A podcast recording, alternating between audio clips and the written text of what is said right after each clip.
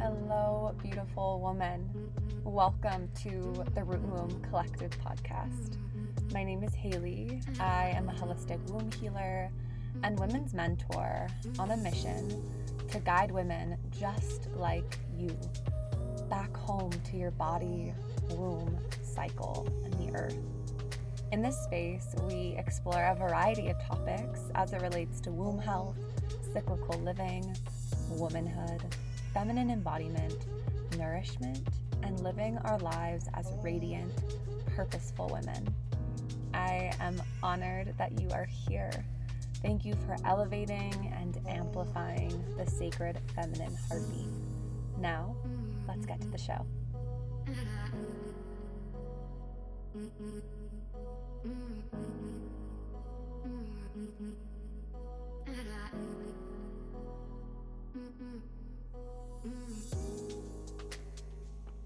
Hello, friends, beautiful women. Hello, hello. Welcome to the Root Womb Collective podcast. This is your host, Haley. I am a holistic womb healer and a women's mentor. And I'm really excited to share another guest interview today with the incredible Parris Hodges. Parris is a cyclical living guide assisting those who seek to reclaim their sovereignty through deep alignment of the menstrual cycle. Parris's passion is to merge the worlds of science and spirit through the understanding of minerals and the hormones which impact how we move through the world. This is an episode that I have been holding on to for probably about six weeks or so. And I just re listened to it yesterday and was just in awe as to how much wisdom and information that Parris shared with us around the interconnection between minerals and hormones.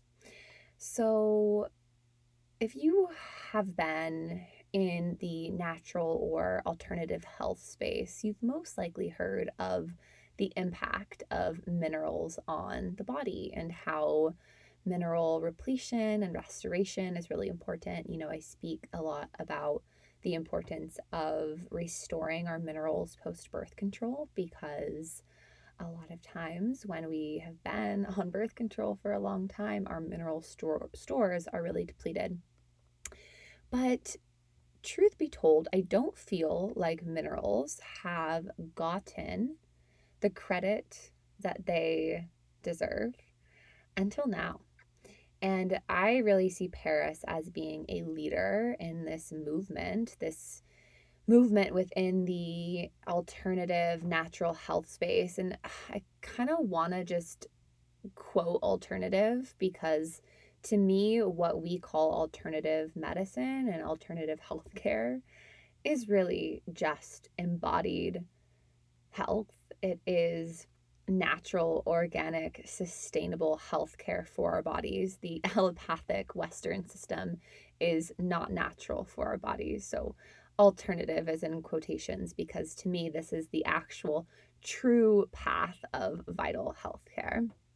But anyways, I really see Parris as being a leader within the alternative health space when it comes to speaking about the essential nature of minerals and how they are truly the foundation of our health, the foundation of our physical bodies. And through this episode, I'm so grateful that she came onto the podcast because Parris really goes into her own health journey and how so many of her own chronic conditions, the root cause of them was from mineral deficiency, which was a result of restriction and dieting and long term eating disorders. And many of you guys know my story. If you don't, uh, welcome to the podcast. but I myself struggled with um, bulimia and orthorexia and disordered eating patterns for a long time as well, which you'll hear in the episode was a really large part of Parris's story growing up. And these patterns, these disordered eating patterns, have really caused long term challenge within the body from this mineral level, from this deep rooted foundational level. Because when our bodies aren't getting the core system of nutrients that they need, which through Parris's perspective is minerals, which I feel very in resonance with, then we aren't able to really be in full vitality, right? Minerals are the foundation for our enzyme production, for our hormonal production. Everything relies upon minerals. what I also love about this episode is the interwovenness between science and spirit.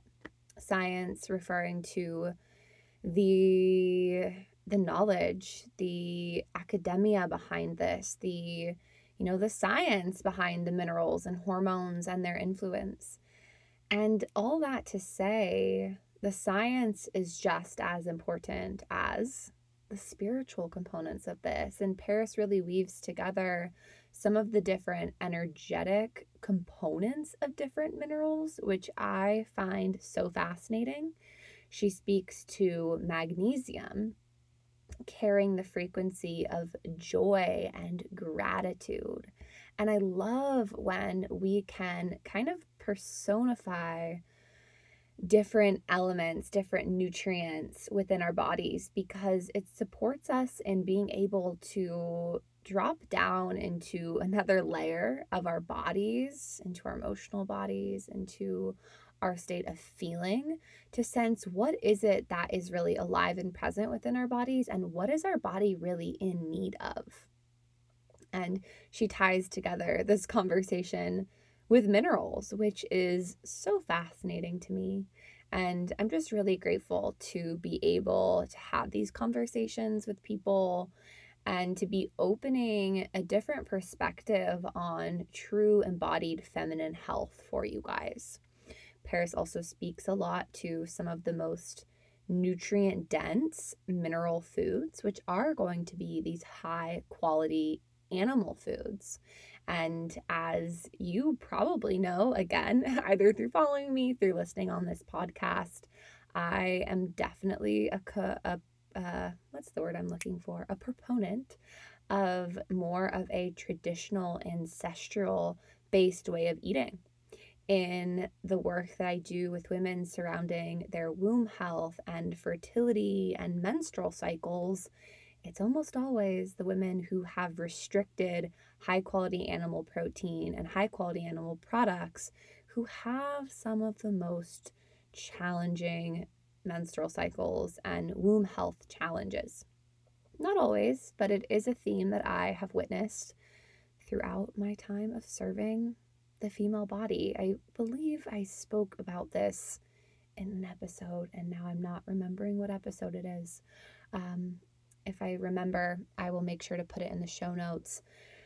But, anyways, she speaks to some of the most nutrient dense animal foods that contain the most minerals. And we kind of go into this inside of the conversation a little bit but I want to just elaborate on it again and as well, which is that it does require a shift in our mindset and a shift in our ability to nourish ourselves in this capacity when we are choosing to invite in this much nourishment into our bodies. And so I really want to remind you that if you are on your own womb and cycle and feminine healing journey to take everything we say really slowly and to integrate it into your life in a way that feels natural for you, that feels intentional, that feels true to your own system. When we are on this journey of healing and replenishing, we must remember to move slowly, slowly tending to our health is such deep medicine. So, I am going to leave it at that. I really enjoyed this episode. There's a lot of knowledge here. Parris has a lot of information over on her social channel, which will be linked into the podcast. And we also speak about something in the episode fairly early on about the root cause protocol, and we speak about Morley Robbins. And Morley Robbins is a brilliant man who is the founder and creator of the root cause protocol, which is kind of its own system of medicine, as, as you could say. And inside of the root cause protocol, they have what is called the starts and the stops. And this is essentially kind of like a starting place for beginning to integrate more mineral density into your life. And so we mentioned that in the podcast episode, and I want you to know um, that I'm going to link in the episode. I say I'm going to link the PDF in the show notes, but I'm not going to do that because I don't have permission to do that through the root cause protocol. So, what I'm going to do instead is if you want those starts and those stops, I'm going to link the root cause protocol website so that you can go through them to get the download. Okay. I have that download. It's really supportive. It can provide us a really good foundational place to begin when we are beginning to integrate these nutrient dense foods back into our life. And with that being said, please sit back, relax, receive, and enjoy this episode with Parris Hodges.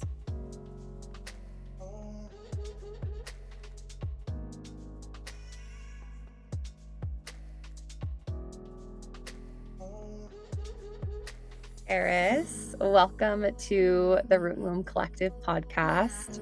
I am really excited to just learn more from you surrounding minerals and their connection to our hormones and the menstrual cycle. So, thank you so much for being here. Mm, thank you, Haley. Such a pleasure to be here. Mm, yes. Uh, as I was sharing, I'm personally really excited for this conversation. I have been wanting to just sit with you and chat and and learn more from you for a really long time.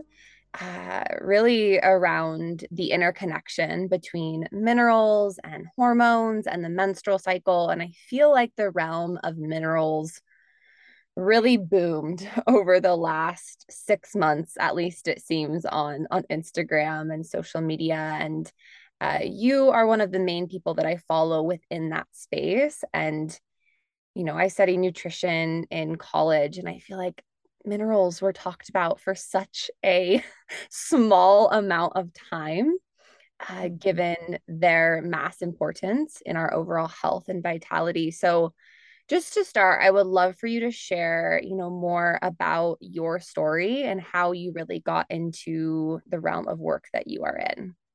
Mm, how much time do we have? Plenty.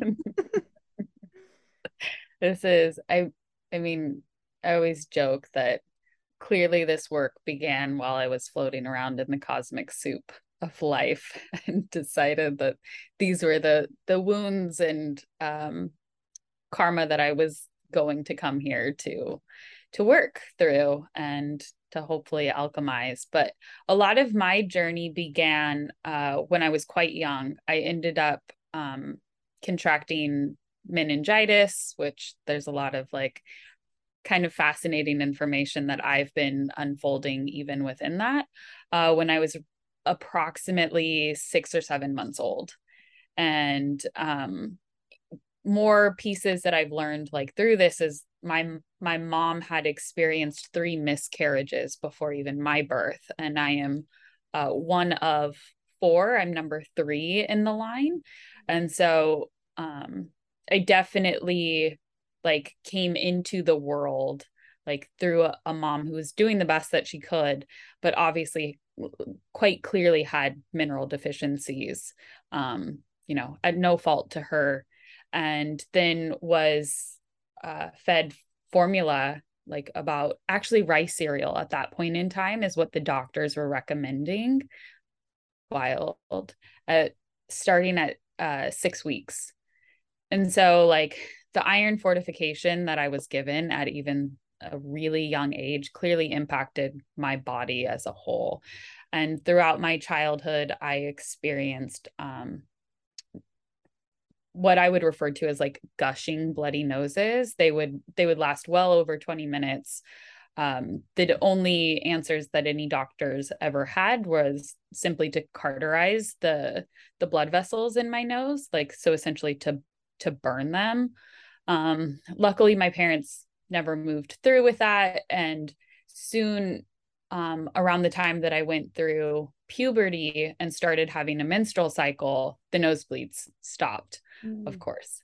And so um, I then around that time ended up shifting my life into a really distorted pattern around food because as my hormones shifted um, my my body just had a really challenging time adapting to that and my mental state was also fairly skewed.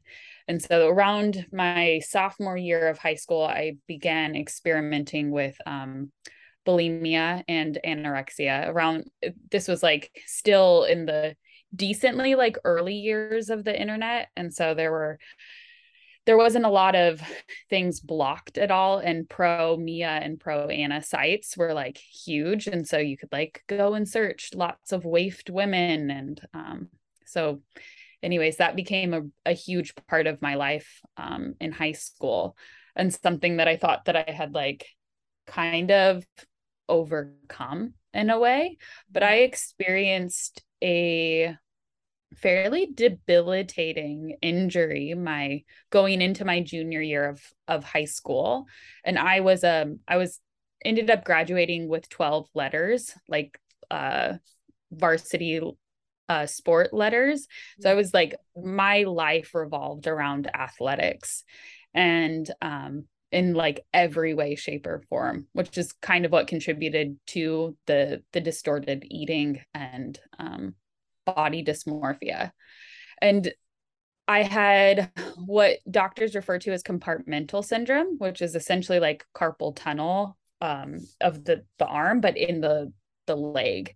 And what ends up happening is that the fascia is so stagnant and stuck that it won't allow the muscles to expand. So instead, they start to expand or they start to contract inward and cut off the blood circulation and the nerve um, and then the any of the the nerves as well. And so your your feet go numb and then it can end up being a pretty like life threatening um, thing to have occur because like cut off the the circulation of one of your main arteries and you're just asking for problems. Generally uh, it's an acute injury that you'll see with individuals like who are in a say motorcycle accident where they end up um, going through like a major contusion. So like their leg slams on the ground and then they have this like major swelling. Mm-hmm. and so that to me is a really amazing reflection of just the way that I moved through the world too. I was so contracted and rigid. And of course in the allopathic western world their answer um, was to simply cut the fascia to release the pressure. so I ended up going through a fasciotomy my senior year of high school. And um, what was supposed to be a six week uh, recovery ended up taking like six months. And um, the deal that we had made with my parents, all of us kids, was was that the only way that they would pay for our schools if we lived at home. And though growing up in the Bay Area of California, where you're really fortunate to be surrounded by so many amazing institutions, you know, indoctrination thoughts aside, um, I I really wanted to go away. I mean, you know, as a kid in high school, all of your friends are going away and like there's this stigma behind it that like I definitely allowed myself to be pulled into that if you live at home and live in your hometown, it means that you're going nowhere with your life, right? Like that's the sort of vocabulary um, that is shared. And I didn't want to do that. I've always been one with a, a heart that like wants to explore and to live in other places, I get cabin fever quite, quite easily. And um, so I ended up, this is around the time that uh, the eating disorder really shifted and became incredibly prevalent in my life because it all I saw was like my ticket out. And part of that was that I needed to quite literally work my butt off on the track um, to write that ticket.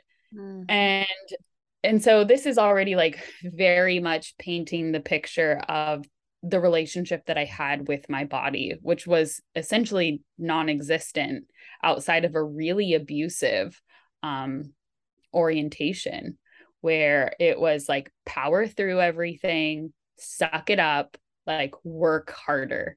Mm. And that was real realistically a lot of the um the messaging that I would give myself. Um, of course, you can't you can't push a body to that extreme without eventually creating a lot of problems, and that's exactly what I did. Um, and from that point on, a lot of my, you know, though it was a fairly successful collegiate career in uh, track and cross country, I was incredibly sick. Like it was kind of like the joke of the cross country team, like, oh, Parris is sick again. Mm-hmm. And like I was consistently injured. My body was so damn tight. like there it, it it's a really beautiful reflection to look back now. It's something that I'm still very much integrating in a lot of different ways of like, oh wow, my body's been screaming at me like for forever. Mm. And um learning to really like take responsibility for that and to really alchemize a lot of the beautiful teachings, but um anyways, I ended up experiencing, I was engaged in college, ended up experiencing my first miscarriage, um, which led me down in a whole entire other path. But, you know, the beautiful, some of the beautiful gifts in having such distorted eating patterns is that I was hyper aware of any time that I was going to be eating anything or nourishing myself that I didn't want it to contribute to me feeling worse, if that makes sense. And so um, I did spend an awful lot of time studying nutrition. Like the human body was something that had always fascinated fascinated me, even from the time that I was incredibly young in elementary school. I would spend a lot of time on on the computer studying like the spine and the all of our veins and it just was it, to me and i didn't grow up in a religious household to me the the human body was a precise example of there being a divine creator because of just how complex the human body is. And it was quite quite literally that first like entry point um, for me into really like deepening and expanding my relationship with spirit and the universe. And so it was it, it was something that captivated me from a young age and that um captivation continued over into my adult life. Um and so through a lot of illnesses i mean i i had mono multiple times which they claim that you you can't have and like I then went through this entire season where they thought that I had leukemia they thought that I had lupus I was then diagnosed with endometriosis to such a degree that I was told that I may never be able to conceive and then a few months later I ended up pregnant with my with my now my current son and um that was probably one one of the next moments that really completely shifted my entire life is that like i um that child definitely saved me in a lot of ways and i'm incredibly grateful.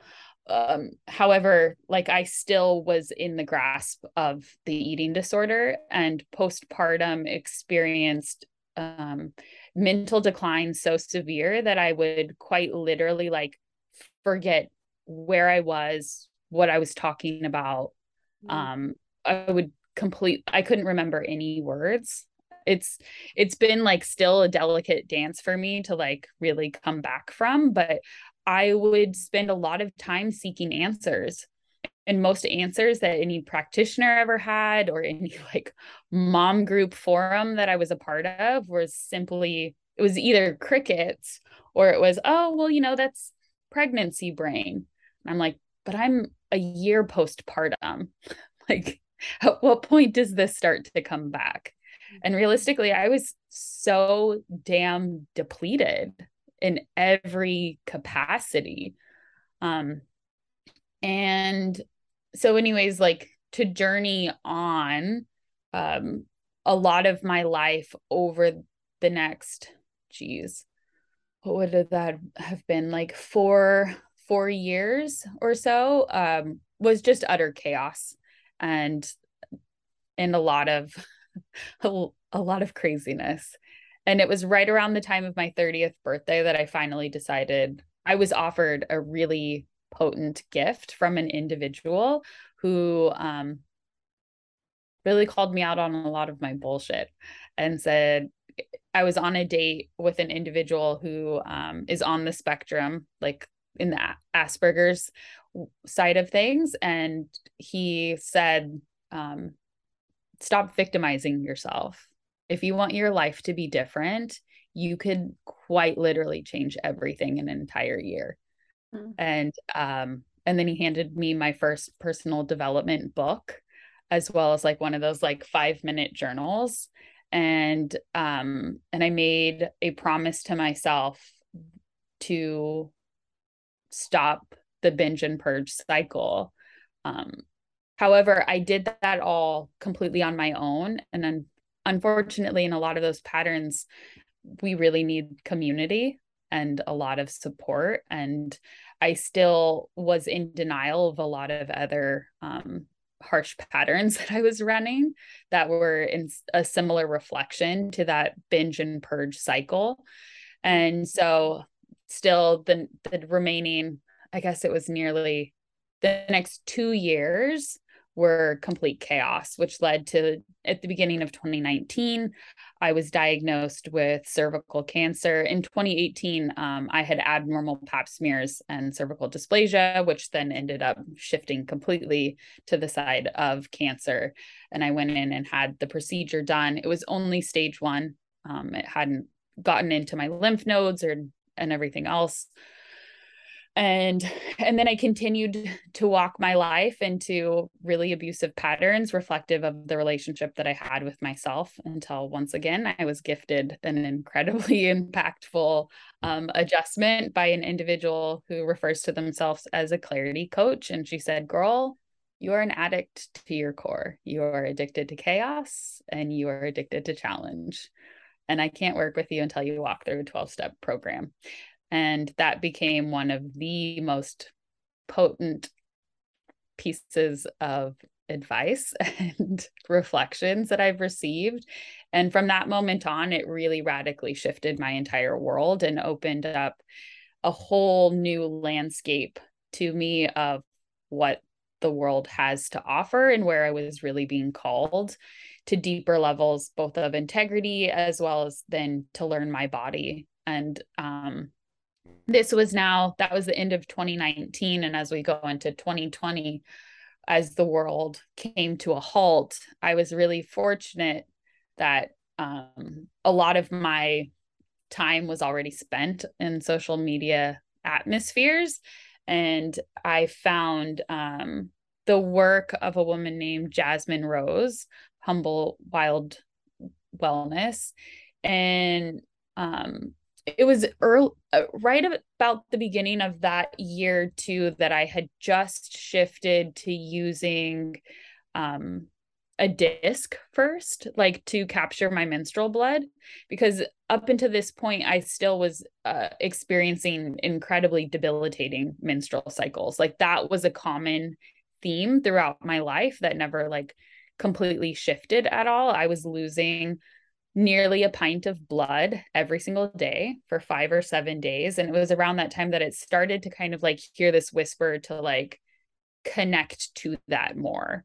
And I already had like incredible trust issues with the allopathic medicine world, which is part of like in my pursuit of the human body and understanding of nutrition and everything. Um, allowed me to take my health or my son's health into like my own hands and i spent a lot of time researching different things. But i mean any sort of connection to a feminine system was so outside of my my comfort zone much less like in my reality. And so the beginning of 2020 this started to show up a lot more. I started working with like my very first coach, then was presented with Jasmine's work. And I walked into her program of Rewrite Your Womb Story. And um, it was a major portal for me, both in, you know, I was already on this path of overcoming the the distorted eating pattern and relationship with food but i was still really restrictive in a lot of ways, if I'm being completely honest, and was fighting quite a war with my body as well as with life and um, actually pausing long enough to learn about the menstrual cycle and like what is going on in my in my internal system really shifted my entire orientation um, to life in general and started to um, really open up an awful lot. And I like to say the rest is essentially history, but um, luckily the journey continued. And at the beginning of 2021, I was doing a self exam and had signs that uh, cervical dysplasia was reappearing. And I, you know, had got a bit scared and was like, it's time to really like anchor down and get this stuff figured out. And my girlfriend, Nisia, who I had met in that container, um, shared Morley's Robbins' work with me.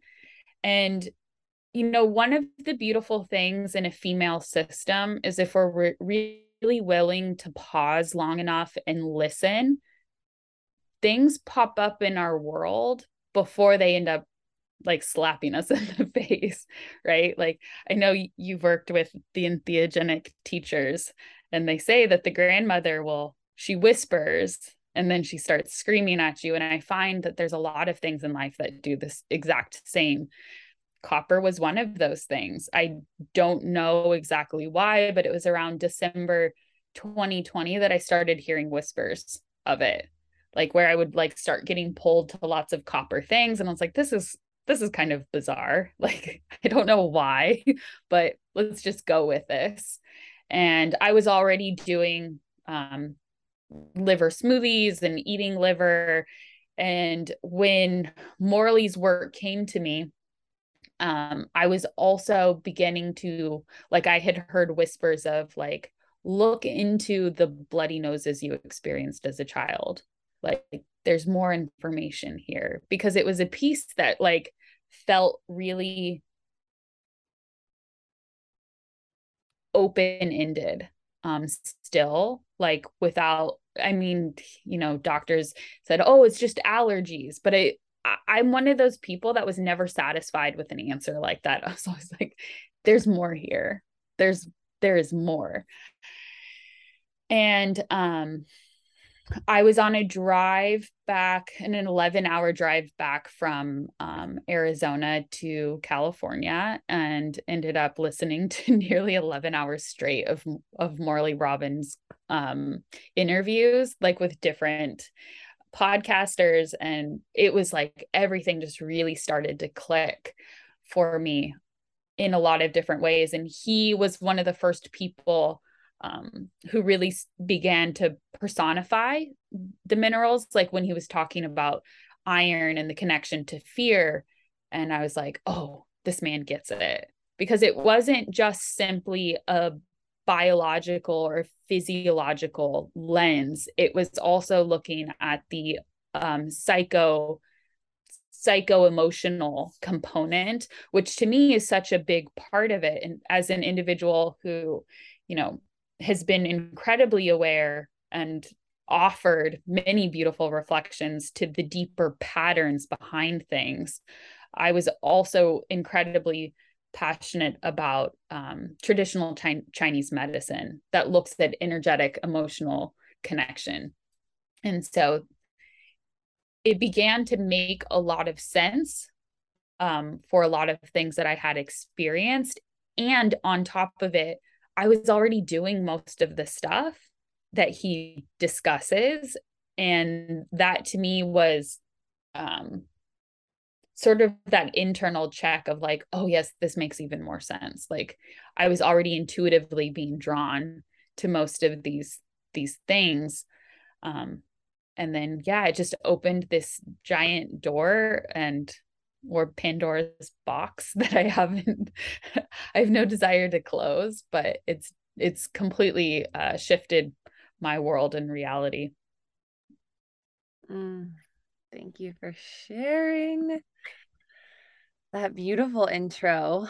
I love hearing women's stories for so many different reasons. But I think as I was just listening and, and receiving everything you were sharing, just feeling the interconnection between everything that you've moved through and being able now, it seems like where you are now, seeing it from this perspective of nothing is random. All of these things were bringing me to where I am today and mm-hmm. you know the bloody noses the eating disorder the endometriosis all of these things they're not random they all have this interconnection to them. And yeah there's there's a lot of similarities between our stories that we can dive into in another time. Uh, i am so fascinated by the work of morley as well. I think he's just brilliant and speaks to so many things that seem obvious when you hear them, but you're like, why isn't everyone else really seeing it in this way or approaching health in this way? Uh, can you share just like a really kind of baseline foundation of his work and, you know, kind of the theory behind minerals and their impact within our bodies for those who may not know? Yeah, Morley's work. Mm, this is always an interesting synopsis to distill. It realistically comes down to this foundational piece of that all disease began begins as mineral and metabolic dysfunction.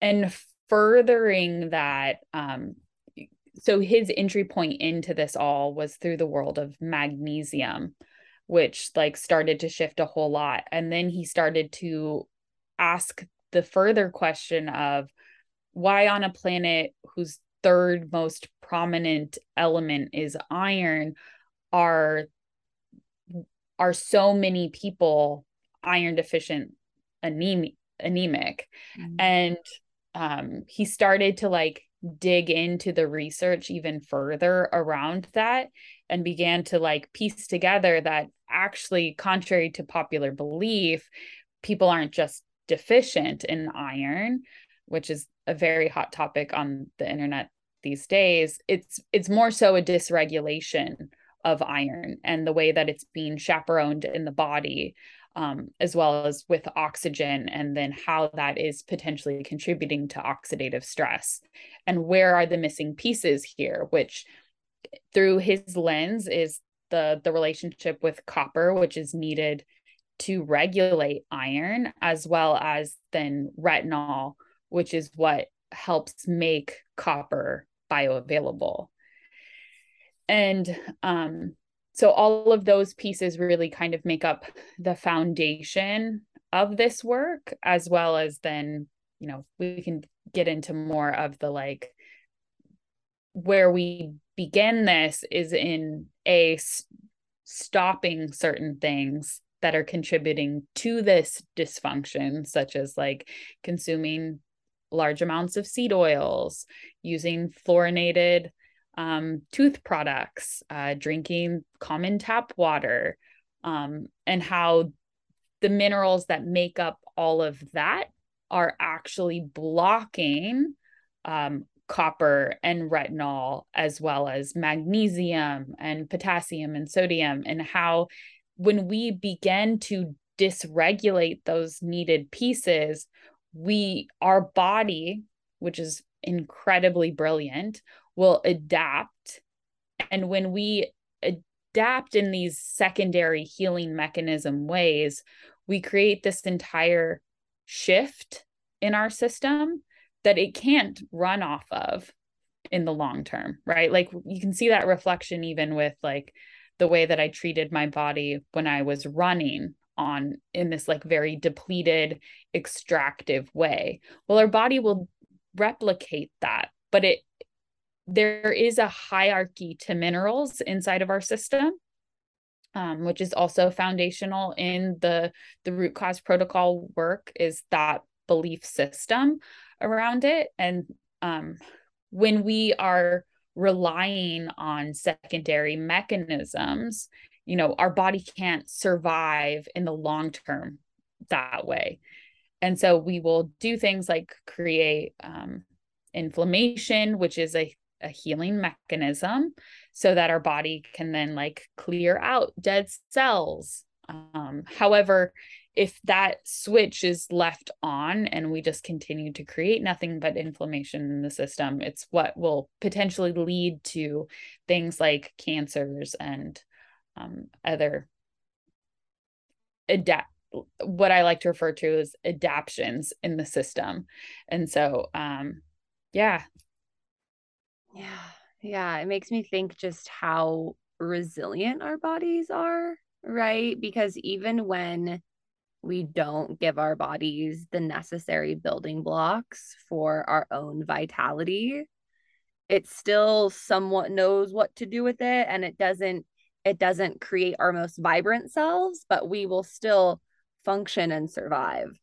And I feel like so many people and and for a large part of my life this was me and it seems like for a large part of your life this was you too just more so living within a place of survival versus actually being in a place of vitality and radiance so kind of the way that i guess i i think about it and the way that your work has really supported me in understanding it is that almost like minerals are the foundational pieces for our own health and hormones. And the way that I speak, especially about womb health and menstrual health, is that, you know, our womb is the center of our female body, right? Like everything is revolving around our cycle and our hormones and our womb and our pelvic bowl.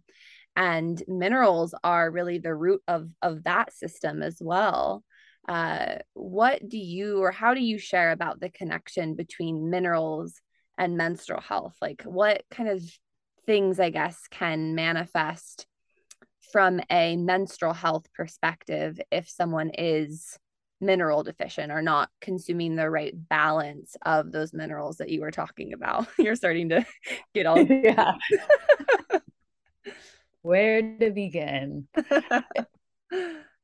Um, I did a live with a dear friend of mine, Nisia Nelson, who I referenced earlier on progesterone. And during that conversation, she very brilliantly, in her artful way of of sharing, um, said minerals impact enzymes, enzymes impact hormones, and hormones impact how we think and perceive the world around us. Right. So, like you like you shared, minerals are the foundation. And it, it's mind blowing to me all the time how it's lost in the conversation especially in the western world when we're looking at like everyone is really hyper focused on what's happening on a hormone level without ever pausing long enough to go like wait there's there's layers underneath it. And in the esoteric world, we hear often that quote of like, as above, so below, as within, so without. And you know everything is such a reflection as to like what is what is occurring on those deeper levels, right? So we can't just stop at the hormones and go like, well, this is happening with estrogen and this is happening with progesterone. Um, they're helpful pieces to look at what's happening underneath it all to go like okay now how do i reverse engineer this right like if you work with a practitioner uh, to address your detox pathways that estrogen goes through. There's three detox pathways. They always work backwards, right? You start with phase three detox pathways before making your way to, to number one.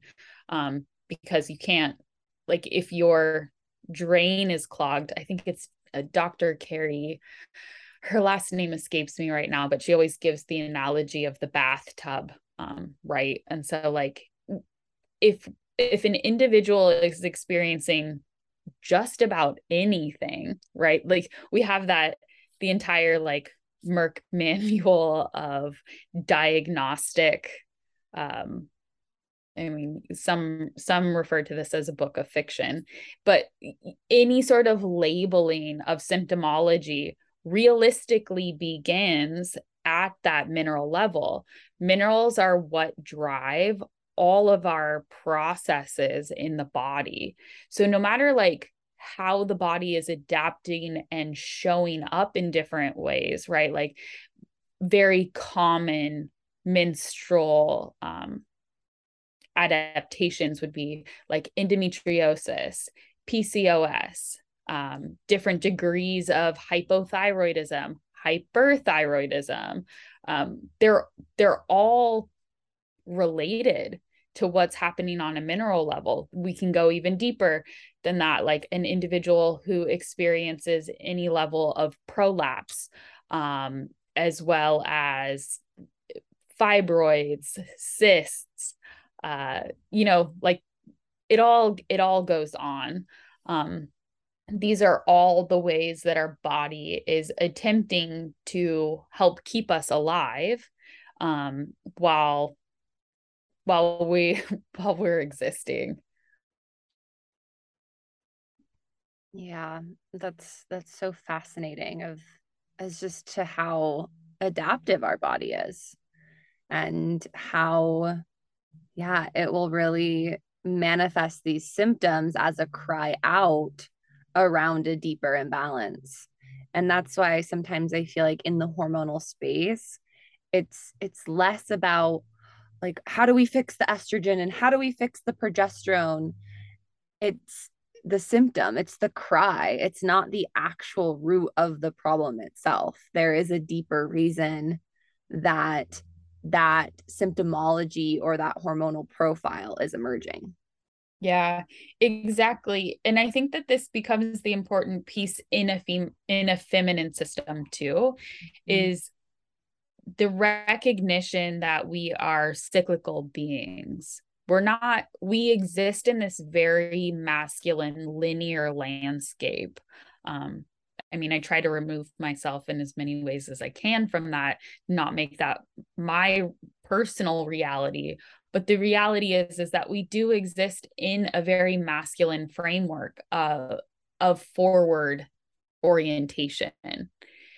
And the feminine system is created in a really beautifully reflective as the way that nature weaves in all of her brilliance cyclical manner mm-hmm. and when we're looking at the way that the body adapts and begins to manifest some of these symptomologies one of the very first things that is utilized whenever the body experiences stress, endogenous um, or external stress, like something that we're reading is stressful, the first thing to be utilized is magnesium, right? That is what the body uses as, as ATP, as energy, and how it's created. Um, however, when magnesium is burned up and the body, you know, can no longer create energy and is now like creating exhaust and trying to clear exhaust um, and that is like what it's hyper focused on this is where we begin that cascade of events. And so this become this always starts with some sort of stress on the system.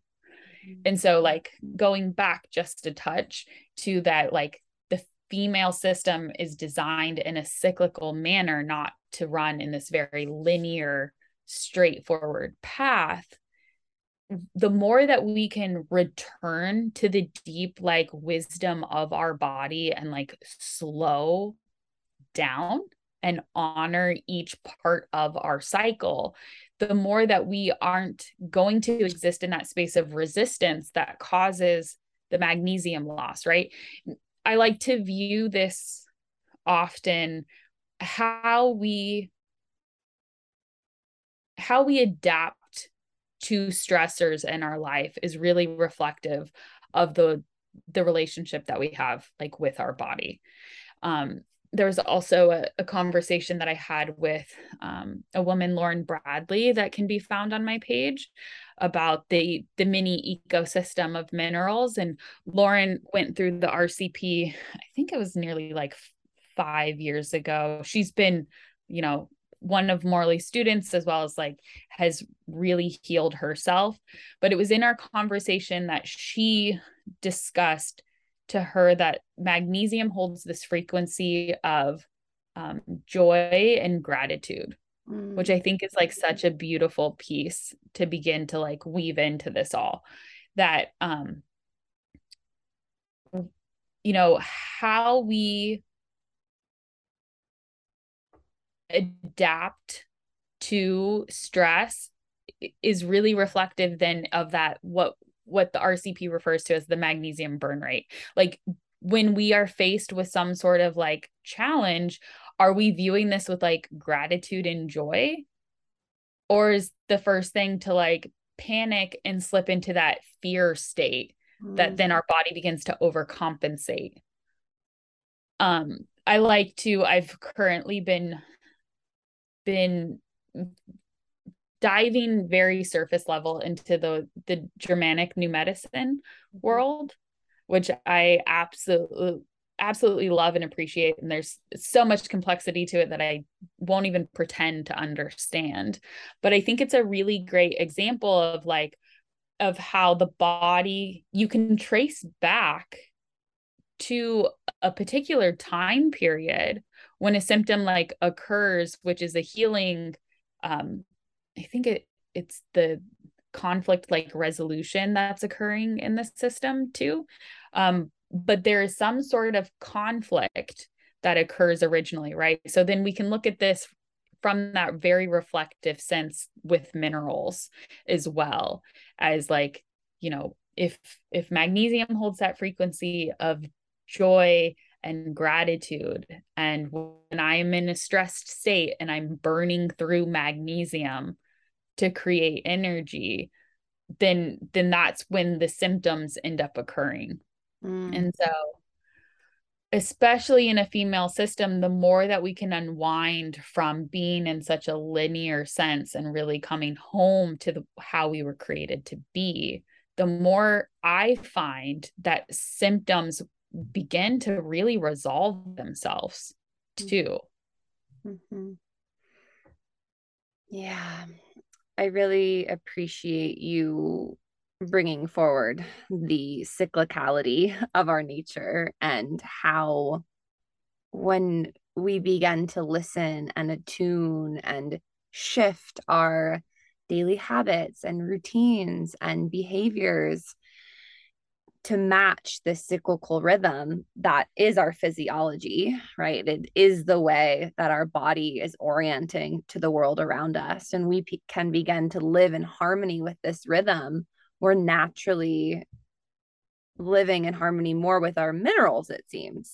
Like we're not, mm-hmm. we're not reaching into that supply and taking more than what we need right and and i feel like i've kind of said this before in a similar way just around how one of the best ways that we can tend to our hormonal health is to live in cyclical relationship to the different phases of our mm-hmm. womb right because when we're bleeding and we are in a state of hyperactivity and hyper awareness and trying to be super productive to what you were saying it seems like we are really pulling our magnesium magnesium stores.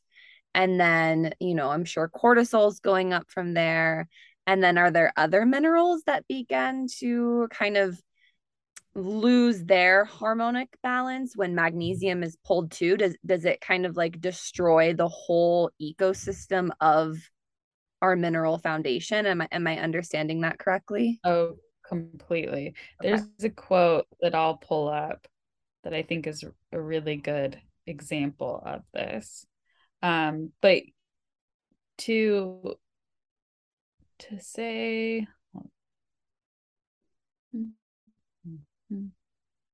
here we go. So, stress causes magnesium loss, and magnesium loss causes electrolyte confusion. So, this already is contributing to a whole downward shift of everything. Mm-hmm. Electrolyte confusion causes energy loss, and then energy loss causes cell death or mm. inflammation.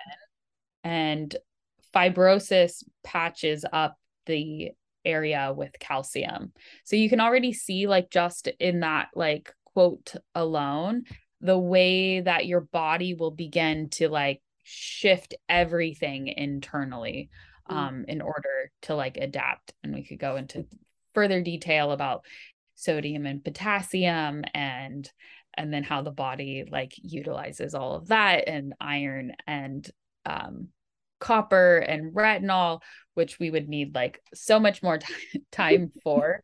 But on a really like simplistic level, right, you addressed to um, the way that cortisol, which is controlled like with our adrenals, um, our adrenals need the sodium and potassium as well to nourish themselves to help give us more energy also. So we're not just in that those types of survival states that our body's like overcompensating for.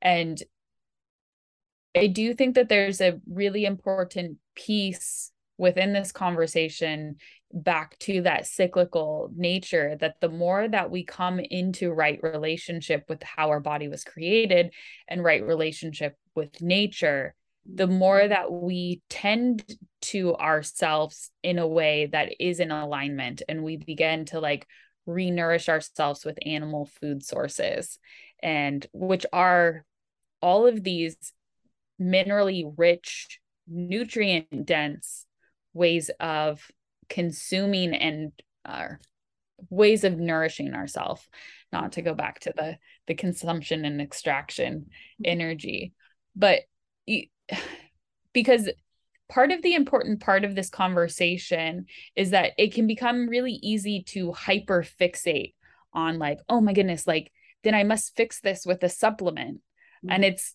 realistically like when i'm working with with individuals one on one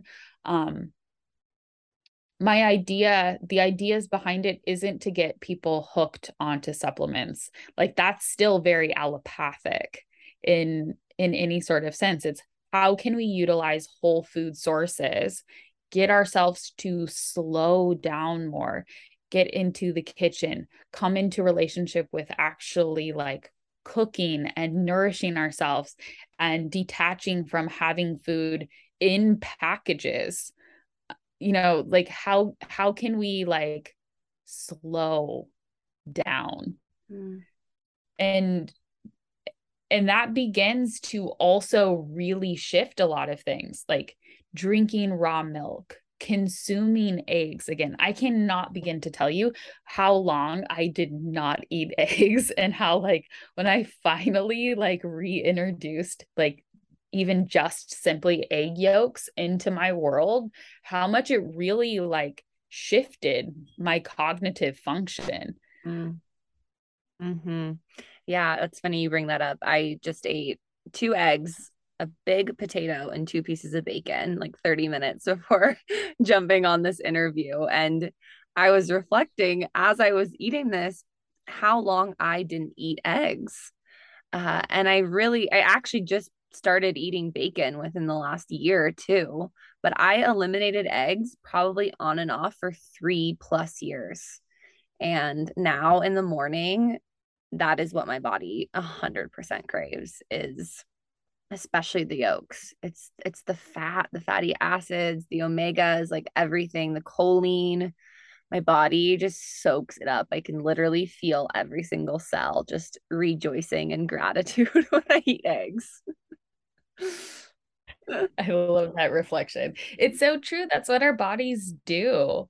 Mm-hmm. There's there's a really great quote that's been shared on the internet that that has to do with um how our how our cells look at us like gods like they praise us like god Ooh. like what will you do with that information and i think that that is such a beautiful thing to bring forward as a orientation especially in a female body to how we are nourishing ourselves mm. all the time um are we doing this in a way to like bring life into our system? Or is it just one of those like incredibly extractive exercises? I mean for the longest time somebody posed the question to me when i was in college like do you eat to run or do you run to eat? And it mm. was like well shit. I'm gonna be honest. I was running to be able to eat and that's a really extractive way of existing. Mm, yeah. And now like i i eat to be able to ex- to exist. Mm-hmm. and mm-hmm. um and it's been quite a an incredible like shift in my entire like system and my way that I interact with the world, the way that I move through the world in just a much more like filled up type of way. It's like really untangling from I feel here in California it's very much marketed to us this idea of the mom who lives off of coffee and you know doesn't have any time to cook or to do anything and is also numbing out on lots of alcohol. And it's a very like extractive picture that is being sold to us. And it's how does that actually feel in your system? Are you able to to anchor into life at all? Like it's been a really interesting thing for me to begin to um, experience also the way that I show up as a mom mm-hmm. and the mm. way that I parent um, just simply from eating mm-hmm. and eating good like eating animal sources of foods and um, you know nourishing myself 30 minute 30 minutes to an hour after waking up and eating every two to three hours and the way that i'm able to actually like have patience mm.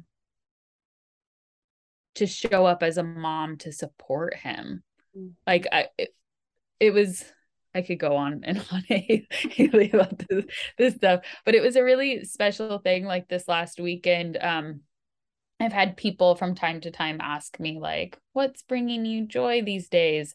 And for a really long time, when I was in such a depleted state, um, I found it really challenging to let go and to let loose and to have fun, mm-hmm. which as a single mom, like I play both both roles. Like I hold both poles in our family currently between he and I. And so like being able to like let loose didn't feel available to me. And so that's been something that, like, as I've been on this healing journey and really remineralizing my body and renourishing myself, that I can begin to start to identify and see, like, oh my goodness, you were able to like let go and run around the park and play tag. Or he had a friend over this last weekend and the two of them were really sweet and they they asked if I would teach them how to cook. And I was like, how precious is this? But then, eh, you know, really pausing to think about like how past versions of me may have shown up in that space. Eh, we got up the next morning and he really wanted to cook me breakfast in bed mm-hmm. and mm. like letting him like actually do things without me needing to like hover over him or like clean up after him or like fix everything mm-hmm. and let him like actually learn that is that is quite a skill set that comes from a particular like cellular energetic that can only occur in a system that is well nourished mm. This is all landing for me so so much. So many just like thoughts and feelings and and yeah a lot of like emotions coming up for me around that conversation that and that piece of this around how when we are resourced right when our body is resourced we can show up more fully in our emotions we can we can be emotionally stable our nervous system can be settled we can practice patience and curiosity and joy and gratitude and, and all these different states of being that for a lot of people feel really out of reach right? Mm-hmm. And it's it's kind of this different approach to to to feeling happy and to feeling good within our bodies because i think so many of us are striving to feel a certain way right and we're trying to think our way into feeling joy, into feeling good, into feeling happiness, or really practicing patience and slowing down. But what I'm hearing from you and and and how I felt about it, but I guess just not really in this way. It's never I've never thought about it in this way before is that when our body is well mineral well mineralized and well nourished, we're actually able to really ground into ourselves and into our body and into our life. And we are really almost living in abundance. Like our cells are are living in this state of abundance. And it makes so much sense. Like every everything is is really clicking for me here within just this dialogue. And yeah, it's like it's very it's very much landing. it it was really I was on a walk yesterday and it really like hit me um just in witnessing the way that I've shown up in the world in a lot of different capacities. Because man I was so addicted to drama. I had a girlfriend back I think it was probably like 2017 who I was telling her stuff that was happening in my life and she was like it feels like you're addicted to drama it was that was potent um addicted and I started chemicals. Like that's a thing. You can be addicted to the adrenaline, the cortisol, all of it. I know so many people that are just addicted to being in that stress state. And when they're not, their system doesn't know what to do. And they'll just either find or create the next thing so that they can ride that high of oh, adrenaline. Completely. Well, and I started to think about it even more yesterday. It came to me when I was on a walk that when we're starving like even starving for attention like we will feed off of drama mm-hmm. and that is like that stress connection right the the cortisol the adrenaline that we're running off of to satiate ourselves in a different way that is actually just continuing to like exasperate the problem. Um, but it can be a really like good check-in for people if they find themselves in these spaces of like you know collusion. It's a really common bonding technique especially in the feminine system that like am i is my body asking for nutrients? Like how can i actually like nourish myself which is you know part of this conversation i have a post that i wrote uh, back in, I think it was April, about how you can't supplement your way out of a life that you're being asked to embody. Mm-hmm. And so this is why I, I like to shift that orientation as much as possible to how can you how can we satisfy ourselves with food how can we begin to like start to see the way that our our systems are impacted when we are like cellularly starving for life mm. mm-hmm. yeah so to kind of ground this all down for those who are listening and who are like feeling it and and really excited to yeah, begin to integrate some of everything that we've shared. What are kind of your first recommendations? I know that the RCP protocol has the starts and the stops, which I can link in the show notes. I have that downloaded onto my computer and it's super helpful for those who just want to kind of, you know, begin their journey. But I guess two questions here and I try to avoid asking two questions at once, but here we go first how do how can someone begin to know or figure out you know what minerals they're deficient in. And two you've mentioned a few different foods but what are your favorite mineral packed foods that we can begin to integrate into our everyday diets? Yeah great questions. Um, i highly recommend anybody do a hair tissue mineral analysis to be able to see what your tissues are holding on to and then excreting out that in in other words the way that your body is adapting to and moving through stress. That is what that picture will really tell us. Um, as well as a full monty blood panel can be additionally incredibly helpful um, for being able to see how iron is being regulated in your system and where some of the the further dysregulation is occurring inside of the body a good starting place for individuals is um, kind of what i talked about too which is through that like they refer to it as the pro metabolic lens of like eating 30 minutes to an hour after after rising eating every 2 to 3 hours some of my favorite foods. They're all animal sourced foods. Eggs, amazing. Especially I I tried to really like um emphasize them being pasture raised and corn and soy free. Mm-hmm. Um so because then they then you know that they are more likely to have all of the amino acids and everything that we like actually need because chickens are carnivores they're not anything that says that they they've been fed like vegetarian diets vegetarian um, fed chickens they advertise that isn't it wild? Yeah it's so weird to me. Sorry to interrupt you. No you're you're great. Um organ meats also incredibly nutrient dense. That's if if people spent more time actually just like observing nature they would see that like the entire animal kingdom functions this way.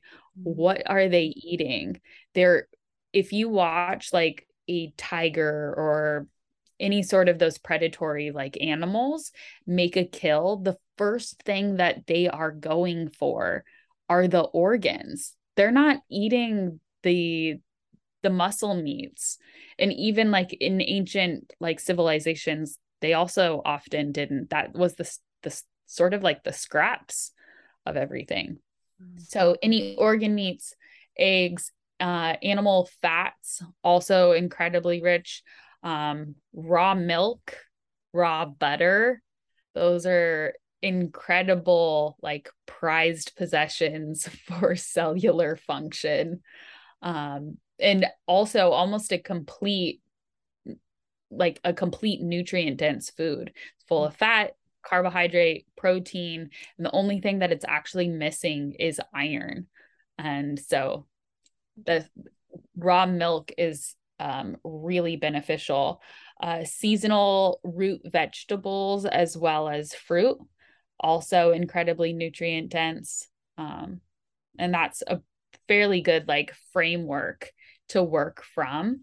Um, is really returning to a lot of simplicity and where you are in the world and what is seasonally available to you and then utilizing animal rich sources mm-hmm.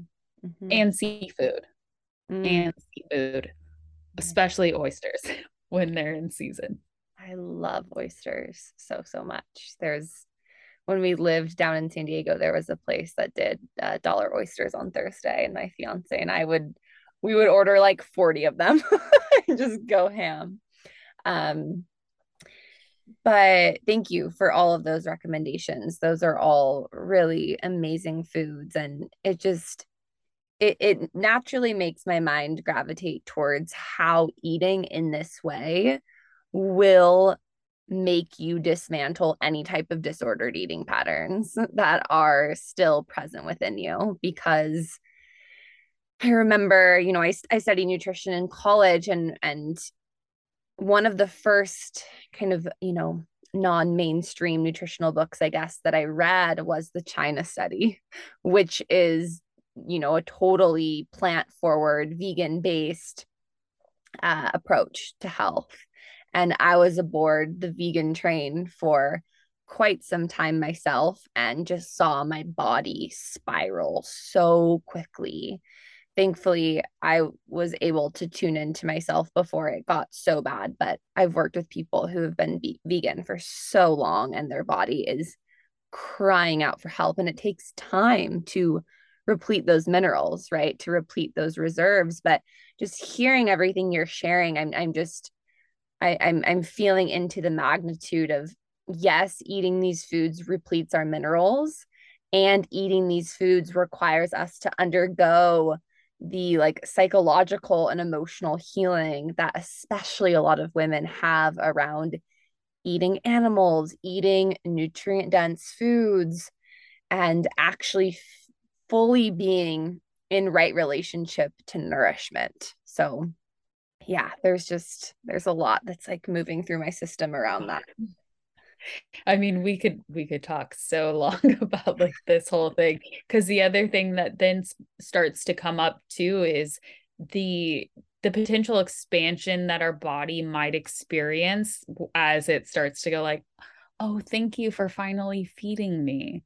Right. And how we navigate that I I mean that's been a huge part of my journey of unraveling my orientation to to worth to outward appearance much less like you know actually allowing my body the grace and the space to like take up space in different ways um that feels good for it to do after like being so deprived for so long.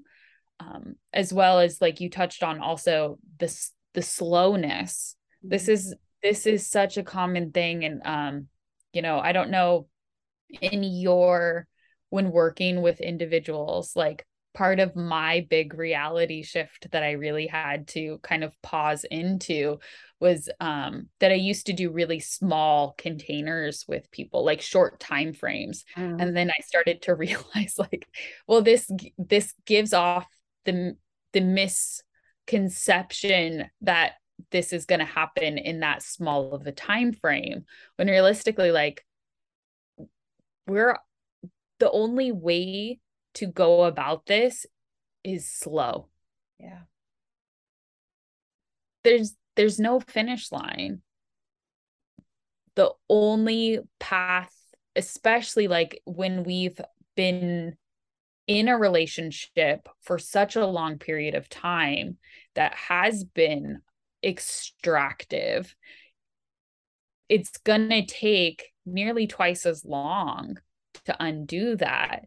This was something I, I've been thinking an awful lot about lately. I was in high school um, at one of my best friend's houses, and her mom, we were talking about one of our friends who had just gone through a breakup her mom asked like oh how long were they dating? It was like a year or something. And she's like oh well it's going to take two years to um, get over that. And i was mm-hmm. like and she's like it always takes twice as long as it took to get there. And eh, and this is a really like I often have to have this conversation even with myself. Like I danced with an eating disorder for 16 years and it is really common for me to even meet myself in that place of like I just wanted to, wanted to be better yesterday. Mm-hmm. And that's not the speed that my body wants to move at. Mm-hmm. Yeah. This is a slow, slow process. And we have to line those neural pathways with a lot of love and a lot of grace and a lot of tenderness to allow ourselves to really exist in the way that we were intended to. Mm. Thank you for emphasizing that. Yeah, yeah, the feminine spiral, spiral, spiral. the feminine spiralic path is slow, right? The the healing journey is slow and yeah, to really come back into a place of full nourishment with our bodies, there's it takes time. It's not something that happens overnight and I am so the same that I want it to be done right here, right now. And it's such a beautiful reminder for myself, and I'm sure everyone listening, that no matter where you are, to just infuse your journey with patience because it is going to take time to get back to, you know, full place of vitality. Mm-hmm. Thank you for sharing all of your wisdom. There's so many I'll have to have you on the podcast again because yeah, there's, there's a lot more places that we could go. Oh my gosh, I know there was certain questions that were coming into my mind, and I was just like, if I ask this, we're going to be recording for another two hours, and and yeah, so I'll just have to have you on again because there's yeah so many more layers of of wisdom that I would love for you to share here, and just learning from you is such a blessing. Um, the final question that I would love for you to answer is what is for you right now in your life the most kind of essential and favorite thing that you're doing for your own womb cycle and feminine vitality? Mm, this is such a beautiful question. Outside of everything that we've spoken to, the one thing that comes up is really being in relationship with desire and longing which goes back to that conversation about slowness too um and the cultivation of the life that i am already creating and continuing to create but uh, like holding that sensation of like longing and desire without needing to like to fill it mm. and, um trusting there's right now a a big theme in my life has been like trust slow and desire like those those have been like really present themes which is all and they're all incredibly artfully vague, but mm. I love that. Thank you. Where can people find you? And do you have any offerings? How can people work with you? Uh, yeah, share how how those who are listening can plug into your work. Yeah, I hang out the majority of the time on Instagram currently, and uh, my Instagram ha- handle is Parris with two R's underscore Hodges. Um, if anybody desires to do either a test reading with me or to be held and supported in more of an intimate one on one container, um, I do have an application that can be found on my Instagram account. And that's the best way to get in contact with me and to make sure that we can, we both feel aligned um, to step forward in a collaborative sense together.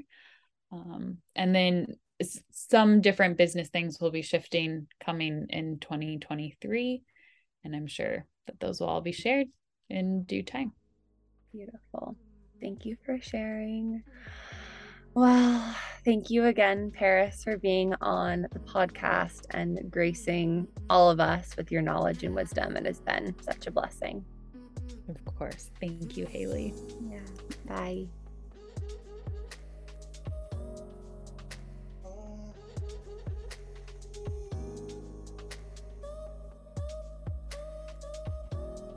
All right, lovely. I hope you enjoyed this episode of the Root Womb Collective podcast.